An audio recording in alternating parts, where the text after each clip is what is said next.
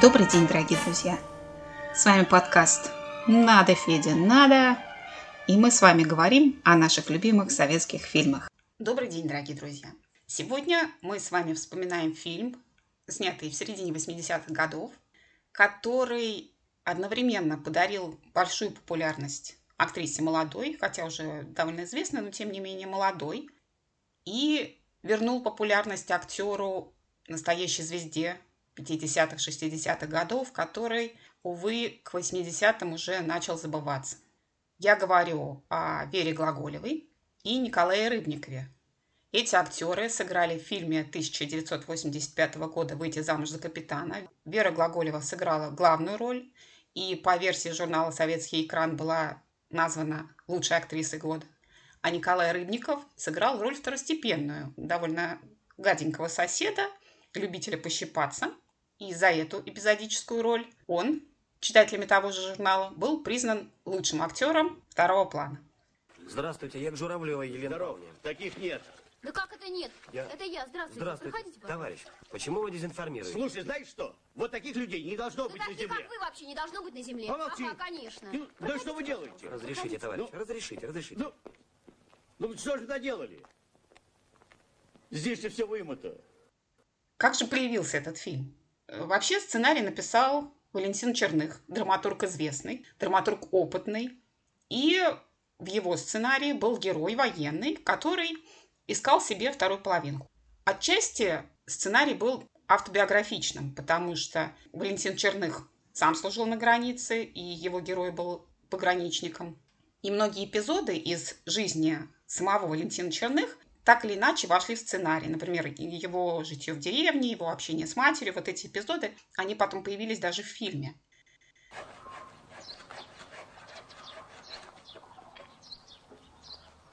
Шур, морковки хочешь? Тогда сама съем. Ну и зубы у тебя, мать. Ну уж своими обхожусь. Натуральные. А у тебя двух не хватает. Вода такая в горах, мать. Вода. Это свой семейный вопрос. Думаешь, когда-нибудь разрешать в ближайшее время? Да надо бы. И начальство рекомендует. У тебя хоть девушка есть? Но по сценарию главный герой, военный, он искал себе жену, и в него было несколько претенденток. Отметьте этот факт, кое-что нам этот сюжет напоминает. Сценарий на студии Ленфильм ко двору не пришелся. Все потому, что главный герой был хоть и военный, но какой-то никакой. Подвигов он не совершал по ходу действия, наград не заслуживал и не получал. Странноватый какой-то человек, вроде бы достойный подражания, а вроде бы и нет. В итоге сценарий задвинули куда-то на дальнюю полку, там он и оставался несколько лет, пока его неожиданно не обнаружил режиссер Виталий Мельников. Виталий Мельников, надо сказать, был советской публике прекрасно известен, потому что именно он снял «Начальника Чукотки», «Семь невест ефрейтора Збруева», фильмы, которые входят в золотой фонд нашего кино. Но, к сожалению, один из последних его фильмов «Отпуск в сентябре» был не очень хорошо воспринят, в первую очередь цензурой, и как-то немножко, не то чтобы Виталий Мельников оказался в опале, но не особенно приветствовали его на киностудиях. Он нашел сценарий Валентина Черных и предложил немножко над ним поработать, потому что вот эти поиски невесты с несколькими претендентками, это фактически было повторение «Семи невест» Ефрейтора Збруева. Валентин Черных согласился. В итоге в сценарии оставили только одну любовную линию. Одной из претенденток на руку и сердце бравого военного главного героя была журналистка, и вот именно эту линию и оставили в сценарии. И в итоге все сложилось. Виталий Мельников взялся экранизировать сценарий, ему разрешили. Валентин Черных поддержал идею немножко сократить э, сюжет, и съемки запустились. Конечно, важно было найти исполнителя главной роли. Тут еще сыграло свою роль то, что в середине 80-х советские войска вошли в Афганистан. И это не совсем однозначную реакцию вызвало и в нашем обществе, и вообще в мировом сообществе. И начал падать престиж профессии военных.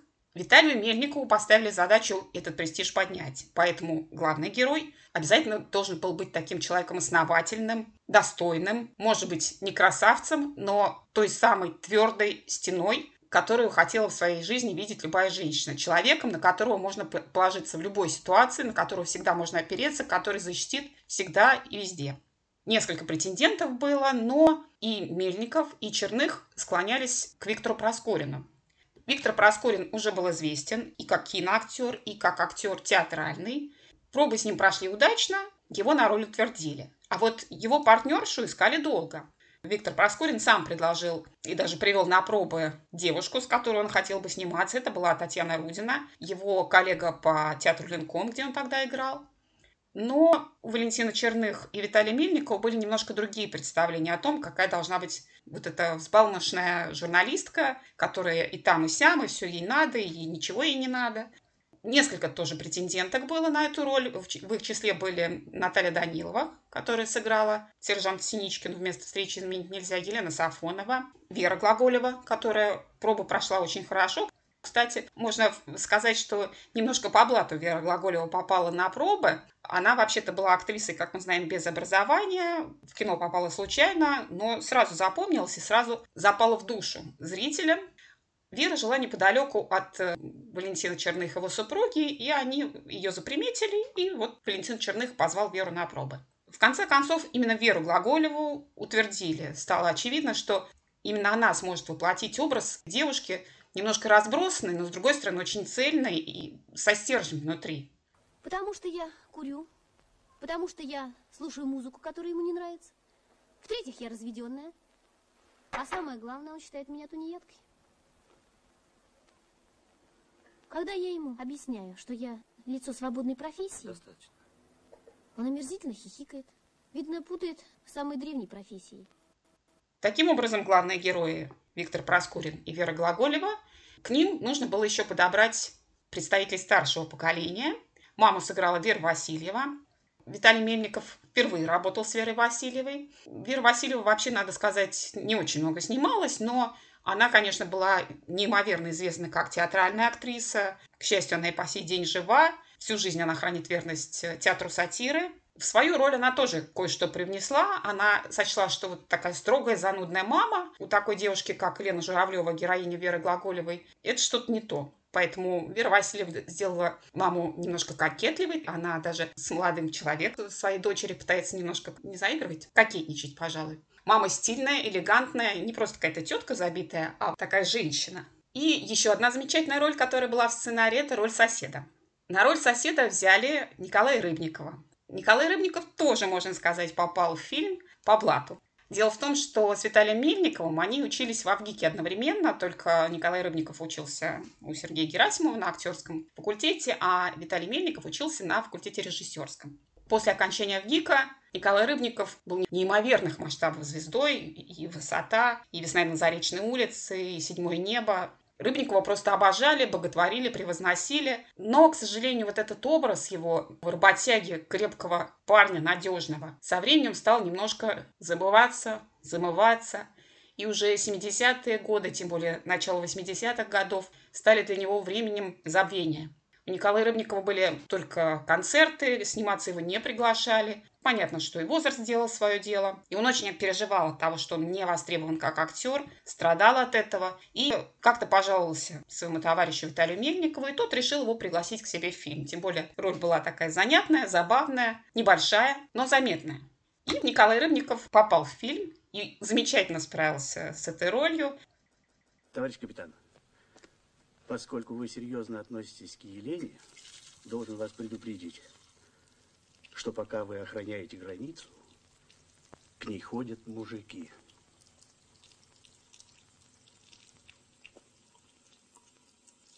Я тебя сейчас ущипну. Я думаю, что зрители, особенно более старшие зрители, с огромным удовольствием встретились снова с Николаем Рыбниковым на экране, потому что крайне мало он снимался, и редко его можно было увидеть, если это не концерт. Николай Рыбников, что говорить, он в очередной раз доказал, что он замечательный актер, талантливый, который умеет делать все, что надо, и умеет перевоплощаться в самые разные образы. Кстати, Татьяна Рудина, которую Виктор Проскурин привел на пробы как потенциальную исполнительницу главной роли, журналист, фильм тоже попала. Она сыграла подругу главной героини. И, на мой взгляд, это было как раз очень удачное попадание, потому что Татьяна Рудина, ее внешность ну, нельзя назвать какой-то легкомысленной. Скорее, вот этот образ девушки прагматичной, продуманной, которая видит плюсы и минусы и умеет сравнивать, он ей больше подошел. А можно я задам вам один вопрос? Пожалуйста. Ну а что такого вы в ней нашли? Молодая, хорошенькая, наверное. Ну, характер-то взбалмошный, без руля и без витрин. Фотограф, между нами говоря, вообще средненький. Ну, а если вы были влюблены, и ваш избранник оказался бы, ну, допустим, средний бухгалтер. Я бы не влюбилась в бухгалтера. Профессия определяет. Учитывается профессия. Да, и не надо иронизировать, потому что браки по расчету не менее прочные, чем по любви, а может быть даже и более. Так что для нее это тоже была актерская, пожалуй, удача, которая принесла ей некоторую узнаваемость. Съемки Виталий Мельников начал в 1983 году, и большая часть съемок прошла в Днепропетровске. Этот город был киношниками облюбован, там часто снимали фильмы, и даже в конце 80-х и в начале 90-х. И все потому, что это была родина Брежнева, и кинематографисты, когда туда ехали, прекрасно знали, что в городе их хорошо примут, что там хорошие гостиницы, хорошие магазины, родина генерального секретаря должна процветать. И, в общем-то, это действительности соответствовало. Группе в Днепропетровске работалось хорошо, комфортно, но ради других эпизодов пришлось помотаться по стране. Например, некоторые эпизоды снимались в Ленинградской области, а эпизод, когда Лена и Александр купаются в речке, снимали под Самарой. Последний эпизод, финал фильма, когда журналистка Лена прилетает к своему возлюбленному и происходит объяснение, снимали в настоящем пограничном отряде в Аджарии. Туда приехала группа, хотя не особо приветствовали это военные. Отряд, как мы понимаем, был засекречен. И тут интересный такой факт, что по ходу действия главная героиня стреляет из пистолета и очень метко стреляет. Попадает в цель, выбивает восьмерку, девятку. Это все сделала сама Вера Глаголева. Она была спортсменкой, и, возможно, не стань она актрисой, она бы серьезных успехов добилась на спортивном поприще. Она была лучницей, занималась стрельбой из лука, очень преуспевала. И вот, пожалуй, ее со спортивного, так сказать, пути сбила первая роль в кино. Вера Глаголева сама освоила стрельбу из пистолета. На съемках она сама стреляла, хотя командир погранотряда тоже не очень лоялен был и не очень приветствовал, чтобы актриса сама брала боевое оружие и стреляла из него. Но, тем не менее, Вера, будучи человеком настойчивым, целеустремленным, смогла его убедить, что она сделает. Это смогла убедить группу и сделала это. Выстрелила, как полагается. Здравствуйте. Здравствуйте. Дайте стрельнуть. Вам зарядить? Да нет, я думаю, справлюсь. Пожалуйста. Я в кино видела.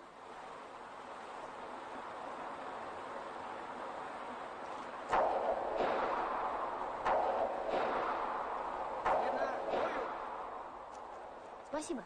Пожалуйста. Товарищ прапорщик, 889. Ну а в заключение я отмечу вот какой факт. Если вы фильм пересматривали довольно давно, но помните, о чем там шла речь и помните сюжет, то наверняка вы скажете, что закончился он счастливо и что в фильме был хэппи-энд. На самом деле хэппи-энда в фильме не было. В фильме режиссер намеренно оставил открытый финал. Лена уезжает, ну, все мы понимаем, что вроде бы есть надежда на то, что отношения между Леной и Александром продолжатся и будут, и, может быть, даже завершаться свадьбой. Но, тем не менее, на экране этого не показано. Хотя подавляющее большинство зрителей уверено, что фильм закончился хорошо. Это очень интересный ход режиссерский. Виталий Мельников вообще любил такие ходы, и у него часто в фильмах такое происходит. И это удивительный талант. Вроде бы не сказать «да», но все мы понимаем, что сказано «да». А заканчивая выпуск, я хочу обратиться к вам. Смотрели ли вы фильм «Выйти замуж за капитана»? Что вам больше всего запомнилось? Мне, конечно, очень запомнился Николай Рыбников, который любил щипать молодую свою соседку. Неизгладимое совершенно впечатление на меня он произвел в этой роли. Да, я его помнила по предыдущим фильмам, а тут я его видела совсем иначе, и, конечно, уже постаревшего, но такого все равно какого-то заводного, склочного дядьку, но на него интересно смотреть. Невозможно пропустить такую роль. Пусть она маленькая, но она запоминающаяся. И, конечно, как по вашему мнению, Лена и Александр будут вместе? Журналистка, которая вечно за все хватается и ничего не доводит до конца, сможет все-таки захватить, покорить ответственного, целеустремленного, доброго, серьезного военного Александра? Лена сможет выйти замуж за капитана? Как вы думаете? Делитесь своими впечатлениями о фильме, заходите в мой блог, читайте статьи, пишите комментарии, давайте обсуждать советские фильмы, давайте смотреть советские фильмы, давайте любить советские фильмы.